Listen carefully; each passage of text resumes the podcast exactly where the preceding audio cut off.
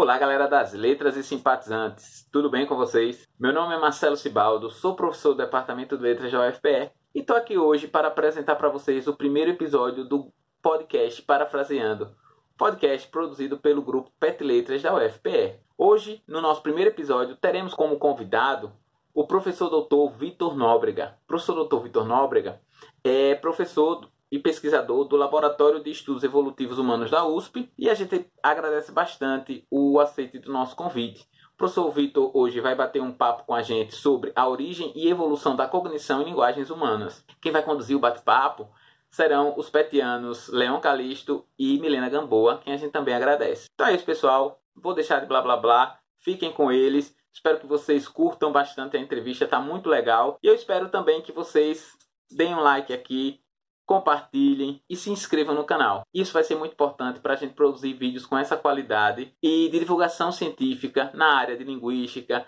de das áreas de letras de uma forma geral, literatura, educação e áreas correlatas. É isso, pessoal. Até o próximo.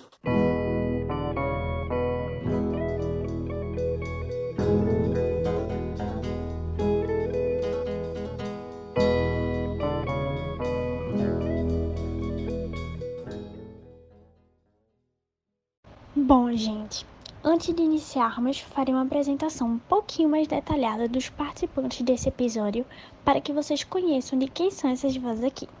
Meu nome é Milena Gamboa, sou estudante de Letras Português da FPE, estou cursando o oitavo período e sou bolsista do PET desde 2017. Junto comigo, Leon Calisto, também estudante de Letras Português, cursando o quinto período e é o mais novo petiano do nosso grupo. Dá um oi aí, Leon. Olá, gente, tudo bom com vocês?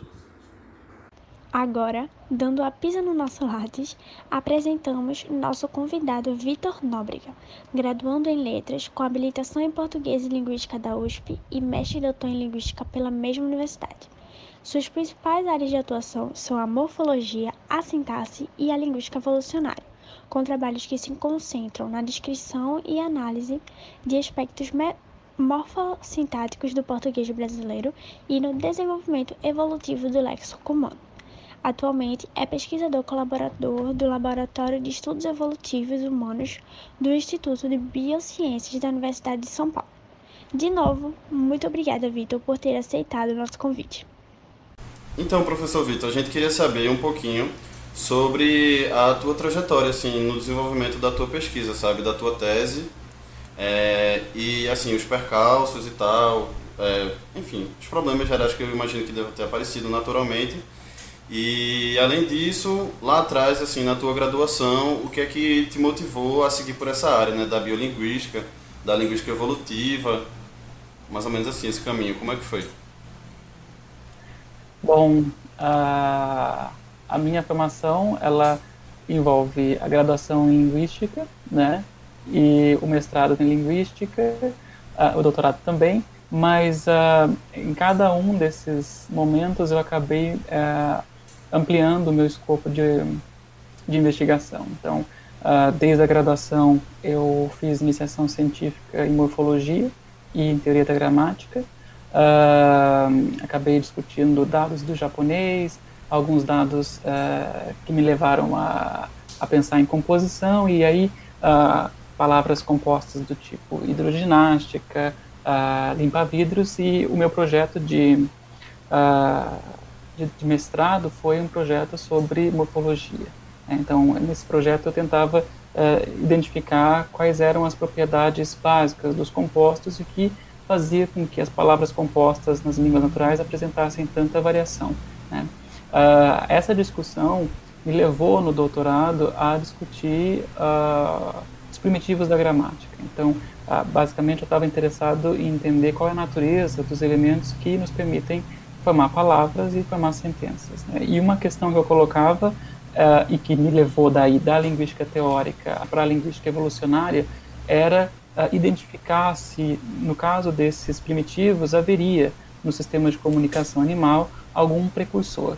Né? Então, será que essas peças que compõem nosso léxico, ou seja, a gente pode imaginar uh, elementos como raízes. Uh, a gente pode definir as raízes como sendo a posição conceitual do léxico e elementos formais, como os traços formais, que correspondem às partes funcionais de uma palavra, será que é, essas peças apresentariam algum correlato na distribuição do comportamento vocal de animais não humanos? Essa era a pergunta que eu fazia. E vejam que eu não migrei de uma área para outra, apenas expandi o escopo de investigação, continuando fazendo morfologia uhum. e uh, morfossintaxe, discutindo linguística teórica, mas agora adicionando uma questão principal, que era uh, uh, que envolvia uma, uma, um percurso interdisciplinar. Né? Então, resumindo, basicamente, o que eu fiz foi adicionar princípios teóricos que me me, me, me, me empurravam a, a, a considerar a, o critério de adequação evolutiva. Quer dizer assim, olha, eu estou explicando a, a, o conhecimento linguístico humano, mas ao mesmo tempo essa explicação que eu quero fornecer, ela está calcada, ela leva em consideração a história evolutiva da espécie. Né? E nisso eu acabei uh, desenvolvendo trabalhos em linguística evolucionária. Né? A maravilha dessa discussão é que, ao, ao mesmo tempo em que eu desenvolvo trabalhos em linguística teórica, eu passo a discutir a, e aprender e a buscar mais informações em áreas que não são imediatamente próximas à linguística ou aparentemente próximas à linguística, como a arqueologia, a paleantropologia, a etologia, né, trabalhos é, que envolvem a discussão de sistemas de comunicação de animais não humanos. Uh, e, e a, ao, ao, investigar esses trabalhos eu consigo uh, reconstruir, ou pelo menos uh, definir um cenário em que possivelmente essa competência pode ter emergido. Né? Não, não me afastando da linguística teórica, mas a, a, adicionando mais material por tipo de linguística teórica que a gente faz e chegando de fato a uma, a uma, uma definição, uma construção desse nosso conhecimento linguístico uh, com mais subsídio biológico, né? determinando de fato o que é inerentemente particular à espécie humana e que provavelmente já estava disponível na natureza há milhares de anos e que foi uh, recrutado para servir a função da linguagem. Ótimo, incrível. Agora, Puxando... calma, desculpa te interromper, Milena, mas assim, no sentido da dos percalços que tu tivesse para é, fazer a pesquisa em si, teve alguma dificuldade e tal, porque imagino, não sei porquê, mas eu imagino que deva ser uma área relativamente complicada e tal de Assim. É, os, os precalços são, bom, não ter, a, a, bom, o fato dessa área ainda ser muito nova no Brasil, né? A, a, gente não tem a, uma cadeira em linguística nas universidades brasileiras destinada à linguística evolucionária. Essa, então, por exemplo, a formação, ela, nesse tipo de investigação, ela envolve uma, um esforço pessoal do investigador e do programa de, de pós-graduação em abrigar esse tipo de investigação e permitir que o candidato consiga né, se dedicar a esse tipo de questão.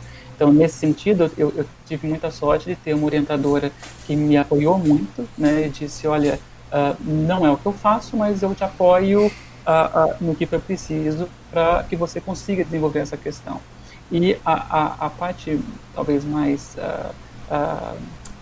trabalhosa dessa, dessa, dessa investigação é ter que, de fato, ir conhecer outras áreas e uh, a, a aprender o que outras áreas estão fazendo. Né? Eu acho que a linguística ela, ela, ela é uma área de extrema interface, mas às vezes a gente não se uh, aventura na interface de fato.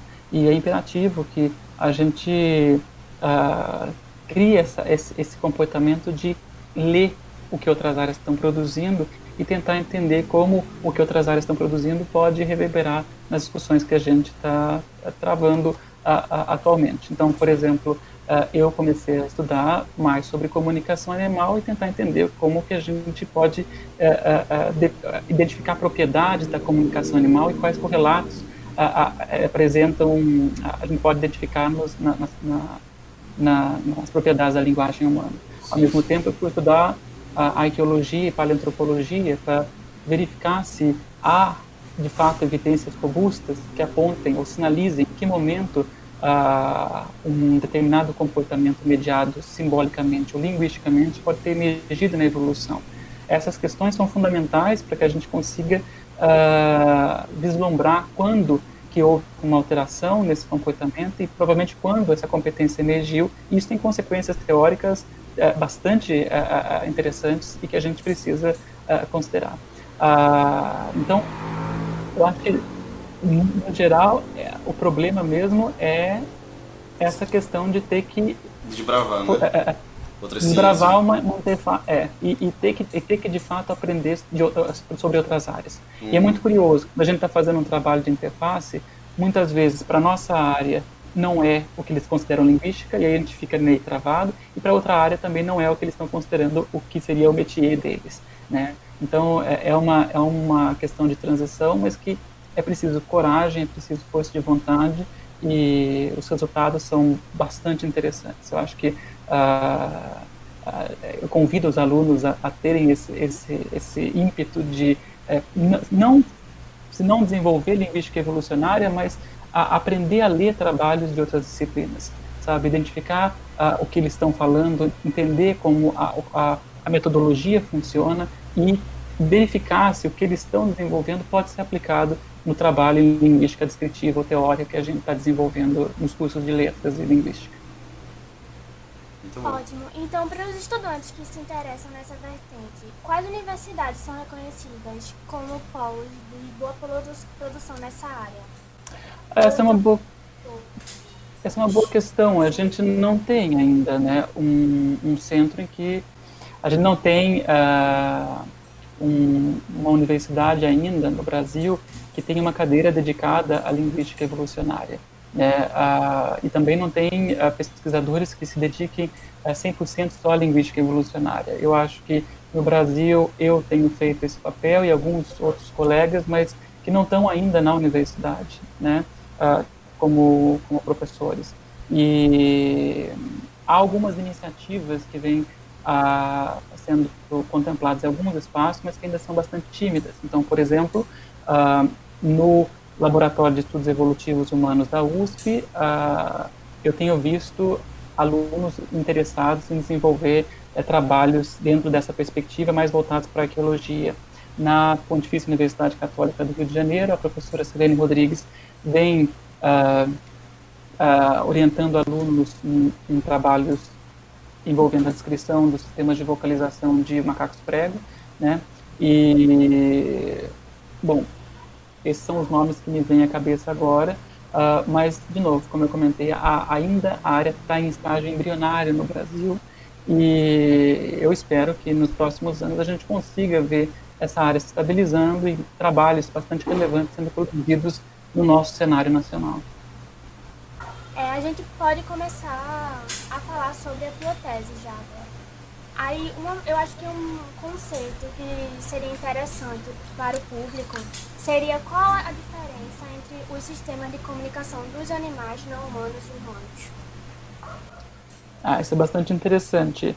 É, bom, sistemas de comunicação a gente já encontra das mais variadas formas no mundo natural, no mundo animal.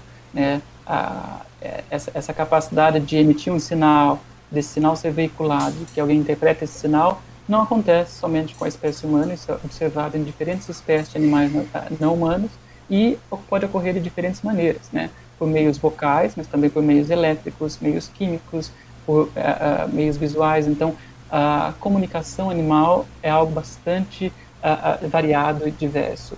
E quando a gente começa a identificar propriedades a depender da espécie, a gente percebe as lacunas. Então, por exemplo, ao, olhar, por exemplo, para uh, o comportamento vocal de pássaros canouros, é bastante interessante a gente perceber que, embora seja possível identificar diversas semelhanças no desenvolvimento vocal eh, de pássaros canouros, ou seja, quando o pássaro está adquirindo o canto, a gente, a gente observa muitas propriedades semelhantes com a criança humana adquirindo a, a linguagem. Entretanto, o que é produzido apresenta propriedades muito distintas. Por exemplo, um canto de um pássaro, é, um, um pássaro canouro pode produzir, a, a, a, depender da espécie, até 200 cantos diferentes. Entretanto, o que é veiculado é sempre um único significado, que é apontar para as fêmeas que a, aquele, aquele, aquele pássaro está disponível para acasalamento ou que ele está demarcando o território. Né? Ao passo que a, nossa, a, o nosso léxico, você pega qualquer palavra do léxico humano, ela pode ter mais de um significado. Né? Isso é bastante curioso. Uh, além disso, é muito curioso que, se a gente compara uh, as propriedades combinatoriais desse sistema, a gente vê que, embora eles possam formar vários cantos combinando notas num, numa sílaba, depois dessa sílaba formando um canto, uh, você vai chegar ao mesmo conteúdo. Ao passo que na linguagem humana, se eu combino palavras de diferentes maneiras, a gente chega a sentenças diferentes, né? se elas forem gramaticais ou não. Mas uh, essa é uma primeira distinção que a gente pode destacar. A segunda, se a gente compara, por exemplo, os sistemas de vocalização de primatas com a, a linguagem humana, que é uma comparação que vem sendo feita há muito tempo. Primeiro, pela proximidade de primatas não humanos com a gente, né? e também pelo tipo de vocalização que eles usam, que parece estar ancorada num sistema referencial. Então, por exemplo, o caso clássico, bastante famoso, é o dos macacos Burbot, é, que produzem pelo menos três vocalizações dialéticas, cada uma para um predador diferente. Para leopardo, para águia e para uh, cobras. Né? Uh, e cada um desses, desses, cada uma dessas vocalizações, ela, ela leva um comportamento antipredatório do grupo. O que é muito curioso é que se a gente considera que essas vocalizações correspondem a um repertório lexical desses animais, a gente vai observar primeiro que esse repertório é muito reduzido. Né? Enquanto um primata chega a ter, às vezes, uma dúzia de vocalizações, a gente tem na espécie humana um vocabulário que é bastante extenso. E a gente continua adquirindo a, a, a palavras a, durante a nossa vida toda. Né? isso é uma diferença que a gente pode destacar. A segunda diferença é bom, essa aquisição é ilimitada. Né? Diferentemente de, da espécie humana, o sistema de vocalização, ou da linguagem humana, o sistema de vocalizações dialética de primatas não humanos, ele é predeterminado, inatamente. Então, o, o, o, infante primata, ele já nasce com as vocalizações prontas, e ele não precisa nem adquirir os, as vocalizações, nem o contrário. Ele vai, ele vai, ele, ele é, trabalhos observacionais experimentais mostram que tanto a, a, a, as características acústicas da vocalização quanto o próprio conteúdo veiculado são inatos. Ele não adquire esse sistema, diferentemente das palavras da linguagem humana, que a gente tem que adquirir. Né? A, gente, a, gente, não nasce sabendo as palavras, a gente vai adquirindo ao longo da vida. Né? Uh, uma outra característica é interessante destacar é que, enquanto as palavras da linguagem humana são polissêmicas, por exemplo, né? você pega uma palavra como terra, que pode significar um planeta do sistema solar, pode significar pó, pode significar, sei lá, uma, uma, um determinado tipo, um determinado conjunto de, de, de espaço que a gente está delimitando, uh, as vocalizações de alerta de primatas não humanos, elas são, uh, elas não têm polissemia, elas têm um único conteúdo. Uma vocalização do tipo águia vai só significar águia e não outra coisa. Ou, se a gente quiser definir de outra maneira, é, é, perigo vindo do ar vai significar só perigo vindo do ar e não outra coisa. Uhum. Então, uh, o que a gente começa a perceber é que, primeiro, o nosso sistema de comunicação, ou essa, essa propriedade que a gente tem, que é produzir, adquirir compreender uma língua, não se restringe a uma, a, um, a uma única posição. Né? A, gente, a gente parece ter nessa faculdade da linguagem um conjunto variado de, de, de competências operando uh, conjuntamente, diferentemente do sistema de vocalização de animais não humanos, que parece ser bastante rígido, e quando eles têm propriedades que, que que parecem levar a uma variação, tipo o caso das combinações do canto dos pássaros, o produto em si é, é, é uniforme, é sempre veiculando a mesma coisa. Né? E a mesma liberdade do canto do, da vocalização dos primatas parece ser uma coisa um pouco a, a, a, difícil de ser delimitado, porque eles não produzem vocalizações variadas, né? Eles têm, eles têm, eles, eles não adquirem mais vocalizações ao longo da vida, isso aí é, é inato, e eles não a, a, conseguem fazer com que as mesmas vocalizações que eles já usam sejam empregadas em outros contextos, diferentemente da gente que consegue empregar palavras e mais de um contexto. Né? A polissemia é, é, um, é um exemplo disso. Né?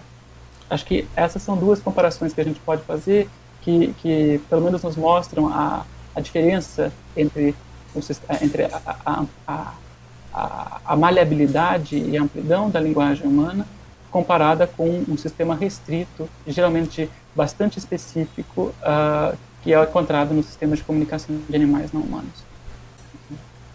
Pronto, assim, só para finalizar mesmo a pergunta que eu ia fazer, mas eu não quis te interromper, era assim, é, bom, a tua pergunta, ela, a, a, tua pergunta, a tua tese, ela se debruça justamente sobre isso, mas e aí, tu chegou tipo numa, numa resposta final assim, a pergunta seria, é, e o que é que difere realmente a comunicação animal da humana? O que foi que aconteceu na evolução humana que permitiu é, que a gente desenvolvesse, é, florescesse a linguagem e a explosão vocabular, né? E assim, nesse caminho, aconteceu alguma coisa, tu chegou nesse ponto final, é impossível chegar nesse ponto final, como foi mais ou menos? Assim, os resultados da tua pesquisa.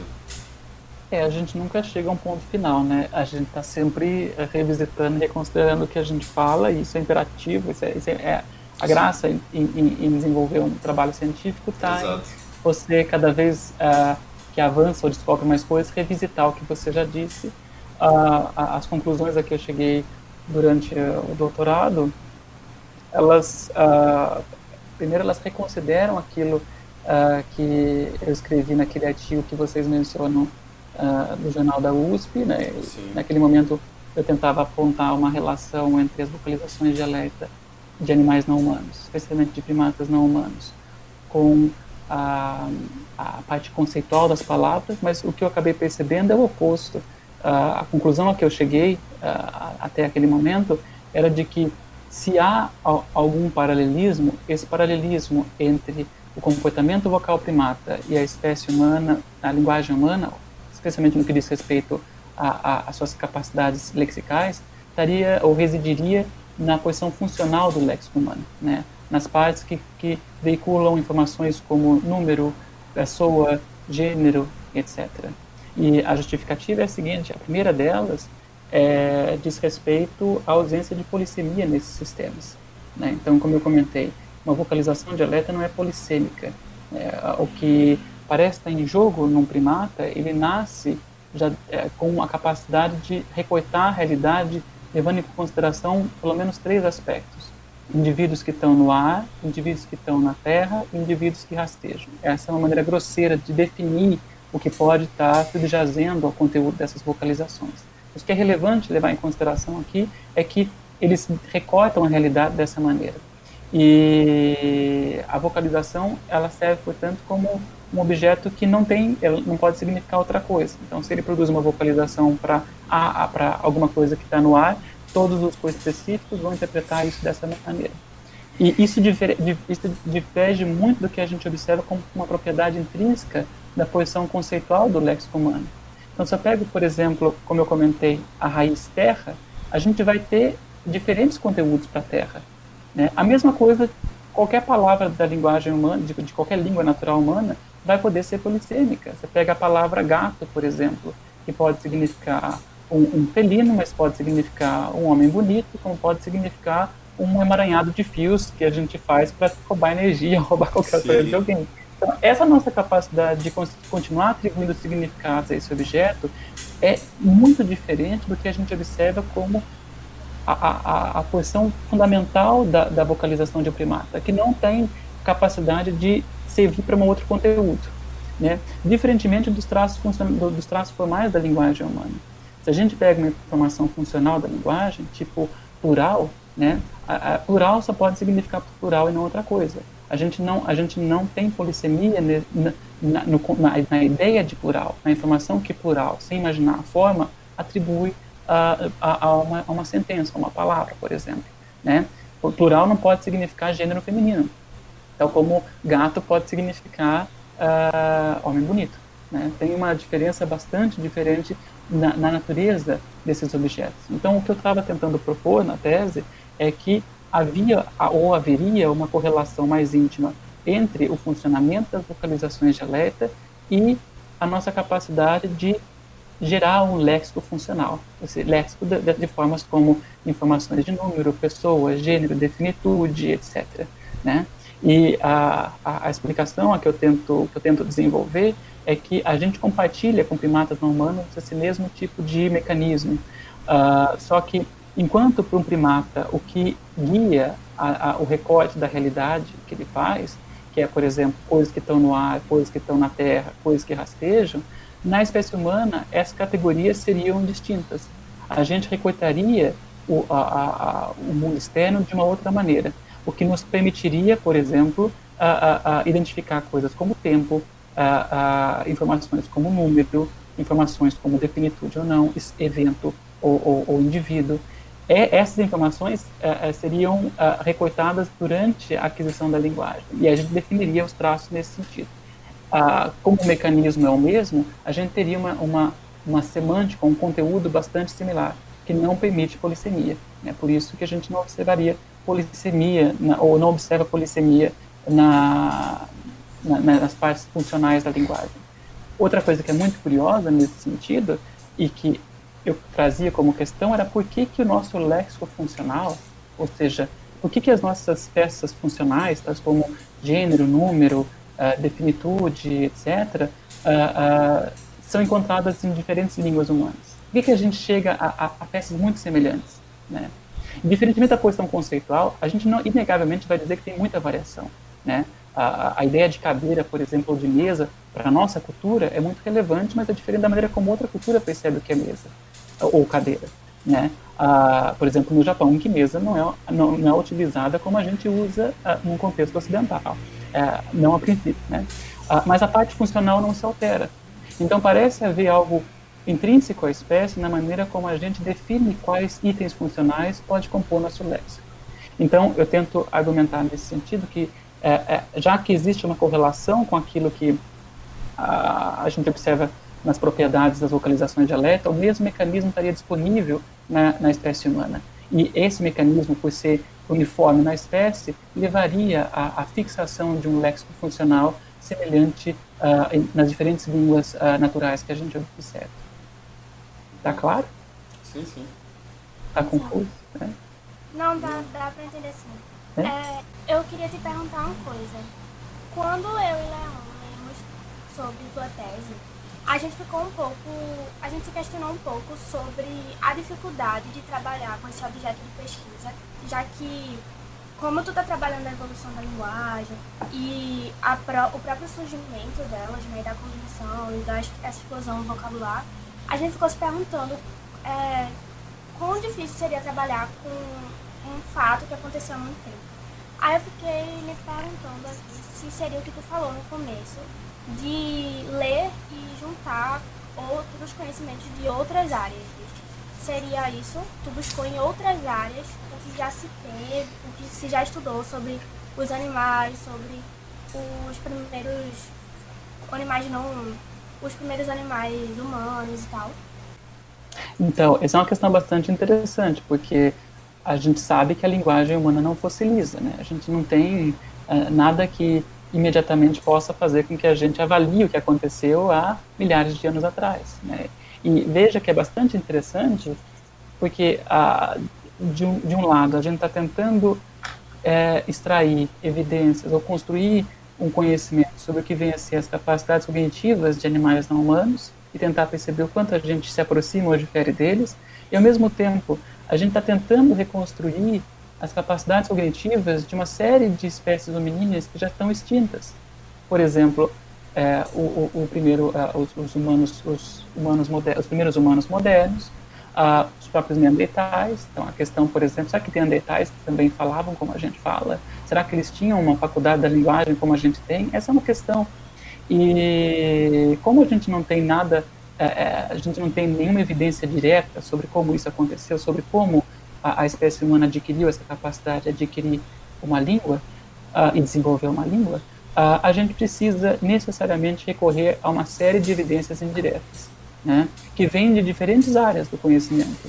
Elas podem vir uh, da, dos trabalhos em comunicação animal, elas podem vir da genética, elas podem vir da, da arqueologia, elas podem vir uh, da psicologia, né? Uh, e é imperativo que a gente comece a criar o hábito de saber o que pessoas de diferentes áreas estão fazendo e desenvolvendo enquanto pesquisa, né? Porque tem muitos arqueólogos discutindo a emergência da linguagem, tem muitos psicólogos discutindo a emergência da linguagem. E isso lembra muito uma parábola que é bastante conhecida, que é a parábola do, do, do elefante no escuro.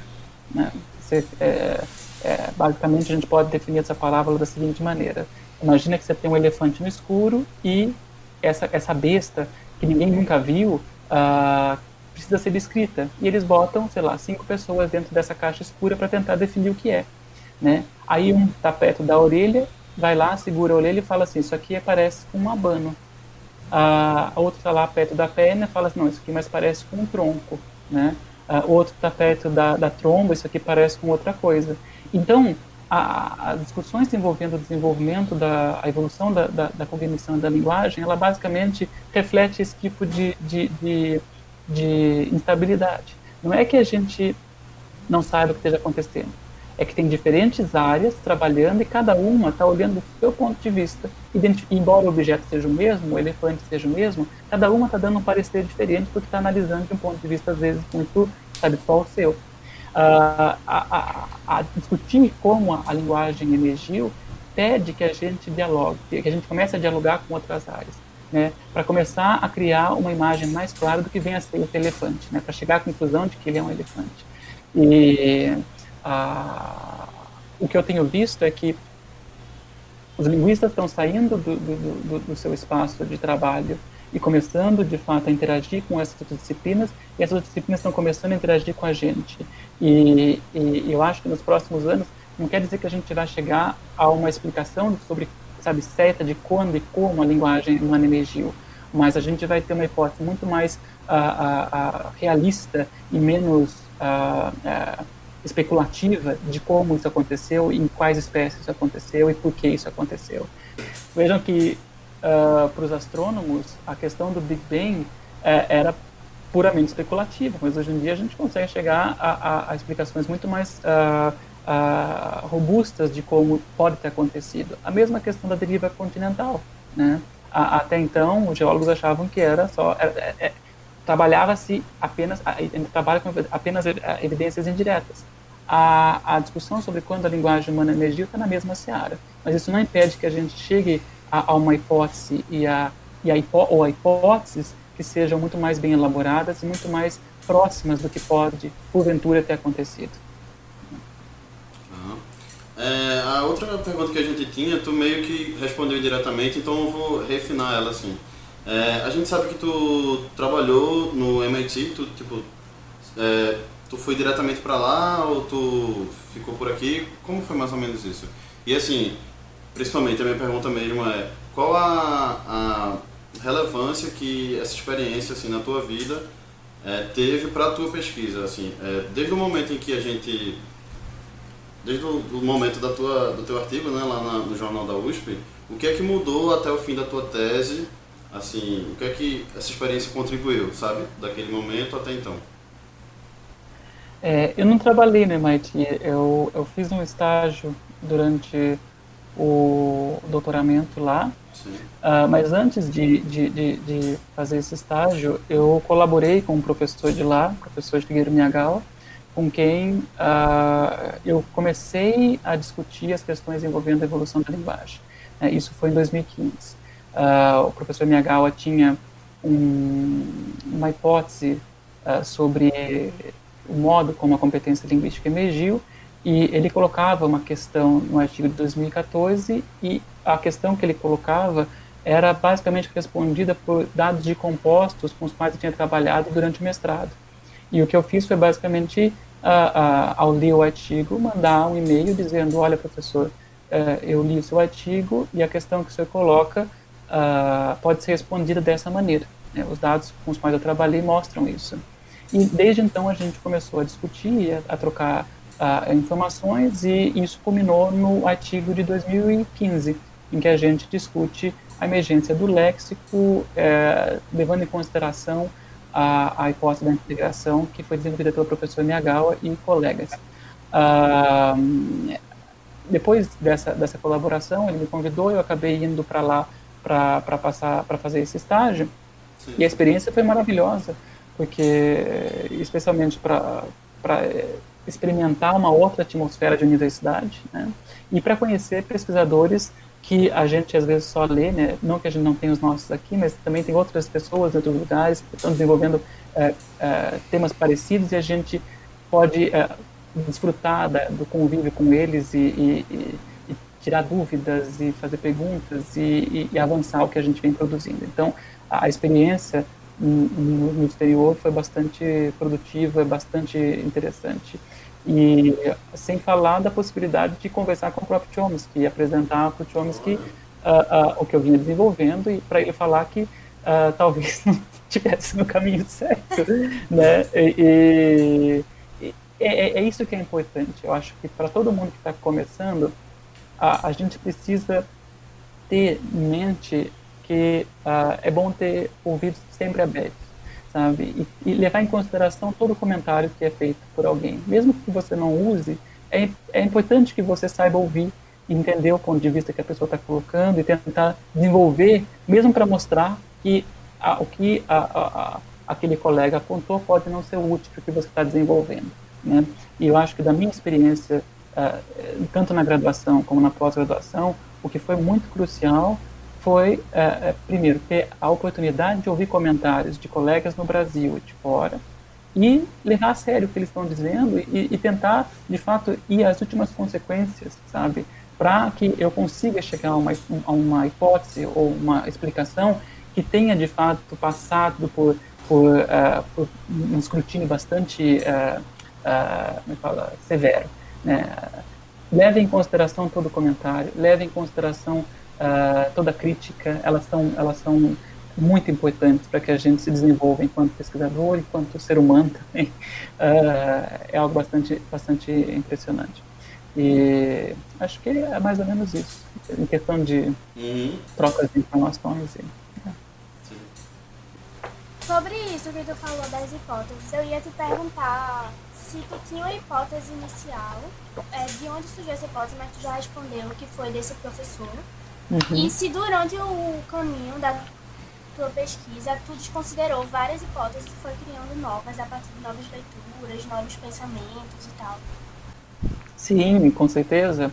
Aliás, a gente está fazendo isso a todo momento, né? A gente se recicla, se recicla a todo momento. Quanto mais a gente começa a entrar em contato uh, com temas novos, com uma literatura nova, ou revisitando uh, trabalhos, uh, às vezes que a gente já leu, ou e, e, prestando atenção porque vem sendo produzido atualmente, a gente acaba uh, reconsiderando tudo que a gente já disse. Né? Eu, pelo que eu percebo da minha curta trajetória, o que eu mais fiz foi mudar. Né? Eu, eu pensava de uma maneira num dia, desenvolvia aquela hipótese, aí lia mais outras coisas e falava, bom, isso aqui não pode ser, isso aqui está equivocado. Tanto que uma coisa muito curiosa, e uh, abrindo para todo mundo agora. A minha tese, uh, eu qualifiquei um tema, uh, uma hipótese, e levei essa qualifica qualificação durante, trabalhando nessa hipótese durante um ano e, e alguns meses. E eu estava perto de entregar a tese, quando eu decidi que aquilo não podia ser o que eu podia defender. E eu não achava razoável eu ir para uma defesa defender coisas que eu não achava que seriam plausíveis ou razoáveis. Uhum. E eu falei para minha orientadora, ela ficou bastante uh, empolvorosa, falou assim, mas você vai mudar a hipótese agora? Eu falava, mas se eu não mudar, eu não vou me sentir bem. Não é o que eu acho que, que uh, os, os, fatos não estão me mostrando o que eu estou argumentando, estão me mostrando outra coisa. E então, nos últimos seis meses da tese, eu entrei numa caverna e ali fiquei reconstruindo uh, e escrevendo a hipótese que eu achava que deveria ser defendida, né? com fatos mais robustos, com uma, uma, uma reflexão mais uh, refinada, que certamente vai ser alterada e já vem sendo alterada uh, nos últimos meses. Né? É, a gente não precisa se apegar a uma hipótese.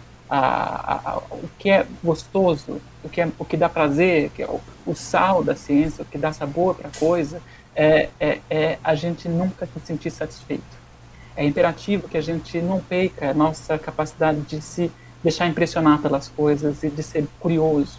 Né? Eu acho que o que, o, que, o, que nos, o que dá alegria, o que, dá, o que tempera a vida é essa curiosidade. E a gente precisa levar isso muito a sério. Então, quanto mais a gente uh, uh, leva a sério a nossa curiosidade, mais a gente acaba entrando em contato com mais fatos, uh, repensando o que a gente está está pensando no momento e desenvolvendo uh, hipóteses mais uh, interessantes, mais plausíveis, levando em consideração os dados em primeiro lugar, não o que a gente quer fazer deles, né? Exato. Essa é a beleza da ciência, né? Você não, como tu, tu mesmo disse, você não precisa dar um ponto final nas coisas, né? Tipo, você tem que ser humilde de estar tá sempre se questionando, né? ter uma autocrítica, sempre estar tá investigando, ser curioso, né? Como tu disse. E sim, sim. a nossa última, assim, última ou penúltima pergunta é para quem se interessa no, é, nessa área, né? Tu já falou que no Brasil é complicado, mas assim, hum, queria saber se tu tinha algum, alguma indicação de livros, assim, leituras, autores, professores no Brasil ou fora do Brasil, nos Estados Unidos mesmo. Assim, o que é que tu tem para indicar para quem é, tem assistido esse vídeo e tenha se interessado assim minimamente para a área ou escutado esse podcast, né? Pois é, a, nos Estados Unidos e em alguns países da Europa a gente vê uh, centros de pesquisa que têm de fato se dedicado a, a, discutir biolinguística, talvez não com esse rótulo mais uh, interessados em discutir as bases biológicas da linguagem.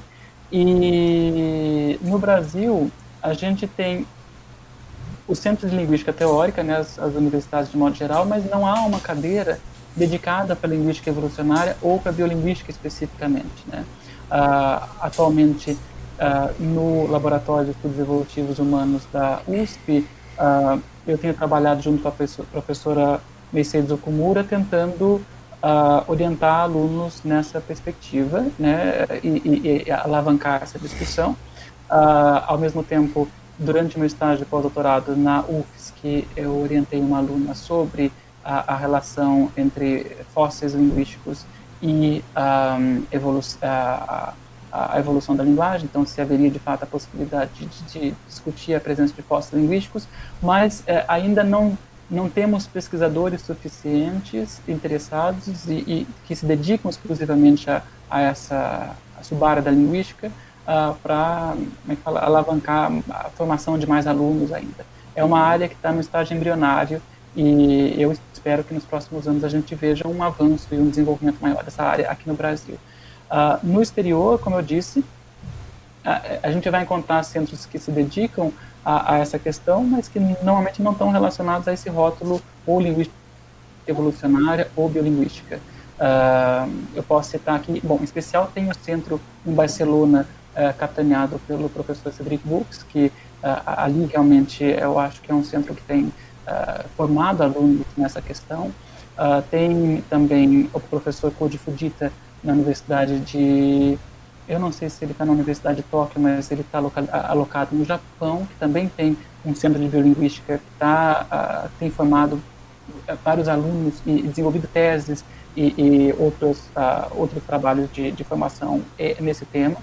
Um, ao mesmo tempo, bom, eu poderia também citar aqui a, a PUC do Rio de Janeiro, com a professora Celene Rodrigues, que tem desenvolvido um projeto atualmente tentando uh, descrever o comportamento vocal de uh, macacos prego. Então, eu sei que ela tem orientado alunos nessa, nessa questão e a gente pode colocar essa discussão na biolinguística. E é interessante destacar que biolinguística é um rótulo muito grande, né? E que não está vinculado só. É, é, a gente pode entender biolinguística como qualquer é, investigação que esteja preocupada em desvendar as bases biológicas da linguagem e ela pode ser desenvolvida não só puramente por linguistas, ela pode ser desenvolvida por uh, uh, biólogos, psicólogos, arqueólogos, uh, primatólogos etc. Né? não, não, não é uma, ela pode ser considerada mais uma, uma subárea das ciências cognitivas do que de fato uma subárea da linguística por si só. A linguística evolucionária, por outro lado, que está mais voltada para desvendar como a Faculdade da Linguagem emergiu, esta a gente pode alugar como sendo uma subárea da biolinguística, né? porque a, a, ela também está interessada em desvendar as bases biológicas da linguagem, mas aí alocando ela no, no, é, no desenvolvimento evolutivo da espécie. E nesse, nesse contexto a gente ainda tem menos pesquisadores. Eu acho que, ah, bom, tem alguns eventos que estão dedicados só a essa questão, mas ainda assim eu acho que a área é um pouco tímida e eu tenho convidado colegas é, que já desenvolvem, já fazem trabalho em linguística teórica, a, a, inserirem como parte dos princípios teóricos, ou como parte das diretrizes teóricas uh, desse, do trabalho que eles desenvolvem, o critério de adequação evolutiva. né? É, porque, a meu ver, esse critério tem um impacto severo na maneira como a gente uh, constrói uma teoria da gramática. Uh, sobre referências, eu acho que, é, bom, a gente pode buscar materiais que estão mais na linguística, né? então tem uh, os trabalhos do Chomsky, o trabalho interdisciplinar do Chomsky, Hauser e Fitch, publicado em 2002, eu acho que é um, é um artigo seminal uh, para essa discussão, pelo menos ele reavivou essa discussão no âmbito da gramática gerativa. Uh, a gente pode também buscar trabalhos que estão mais alocados na, na paleantropologia ou na arqueologia, então um, nome bastante relevante é o do Ian Tattersall, que escreve, uh, tem, tem, livros e artigos tentando desvendar não só a emergência da cognição, mas especialmente a, a emergência da linguagem, e ele é um paleantropólogo. Arqueólogos discutindo o tema, a gente tem diversos arqueólogos, uh, e é uma questão bastante interessante, especialmente porque uh, eles tentam reconstruir a cognição de espécies femininas com base na cultura material, e aí alocar temporalmente quando essa competência pode ter emergido. Uh, eu cito, além do Tata Sol, o Stephen Mitten, que tem um livro publicado, é, traduzido pela editora Unesp, que se chama Para a História da Mente. Uh, acho que é uma leitura que todo mundo pode fazer, porque além, do, além de ser, do tema ser interessante, o autor escreve muito bem e uh, é um livro agradável de se ler e, e, e coloca questões bastante interessantes para os linguistas, né? embora ele não discuta só linguística. Uh, e na, nas questões envolvendo comunicação animal, bom, um texto clássico é o do Charles Cockett, são dois artigos uh, da década de 60, eu posso compartilhar uh, para quem quiser, acho que ele, ele, dá um, um, impulso nessa discussão, e não podemos deixar de passar pelos trabalhos que ele escreveram, os, os de vocalização do Macacos Burbage, não porque eles sejam por si só especiais sejam os únicos, mas porque eles abrem uma, uma, uma, uma área de investigação, uma, uma pelo menos uma, uma, um ponto de interrogação nos estudos sobre comunicação animal, que é os aspectos semânticos e referenciais envolvidos nas localizações de alerta. E desde os trabalhos da década de 80, a gente tem visto uma revisão dessa literatura, uma revisão do que foi discutido na década de 80 e até hoje ainda tem muita inconsistência. Então, é uma questão que está uh, ah, indo e voltando e, e, sendo revisitada a todo momento. É, e eles uh, representam essa, esse trabalho uh, seminal. outro que não podemos deixar de, de, ler é o livro do Eric Landenberg, The, The Foundations, Biological Foundations of, Human, of, of Language, da década de 60 também, que eu acho que é onde toda essa nossa discussão está uh, sintetizada, é como se fosse a cartilha para quem quer discutir não só biolinguística, mas também quem quer discutir linguística evolucionária. Beleza, então, é, a gente queria agradecer muito, muito, muito a, a, a participação, tá bom, professor? Enfim, foi todo um trabalho aqui, teve vários problemas na para fazer o podcast, né? Problemas técnicos e levou muito tempo, então a gente agradece de verdade todo o PET, tá bom? Eu que agradeço, não, não se preocupem, a gente agora está todo, uh, como é que fala, todo mundo foi forçado a vir para o meio digital, então uh, são os pecados que a gente tem que enfrentar. Eu agradeço imensamente a, a de novo o convite, uh, o interesse na, na, nesse, nessa discussão e, e, também a gentileza com que vocês uh, me trataram e as perguntas que trouxeram, eu fico bastante uh, lisonjeado e mando o meu abraço à distância, agora com isolamento social, a todos os petianos uh, da, da, Federal uh, de Pernambuco e espero que numa oportunidade futura, né, quando tudo estiver de volta a, a, a, dias mais, mais, mais felizes, a gente, a gente possa se encontrar pessoalmente, tá bom? Tá bom. Com certeza. Tchau, tchau. É, tchau. Queria, queria só lembrar que se você gostou desse vídeo, se você gostou desse podcast, é, se inscreve no canal da gente do YouTube, tá? A gente vai estar. Tá, a gente tá começando agora a produzir bastante, é, com, chamando vários outros convidados, professores importantes sobre temas importantes e tal. Então se inscreve, dá o like, tudo aquilo que a gente já sabe, né? Ative o sininho. E se você está escutando em algum aplicativo de streaming, você segue a gente também, tá bom? Tchau, tchau. acho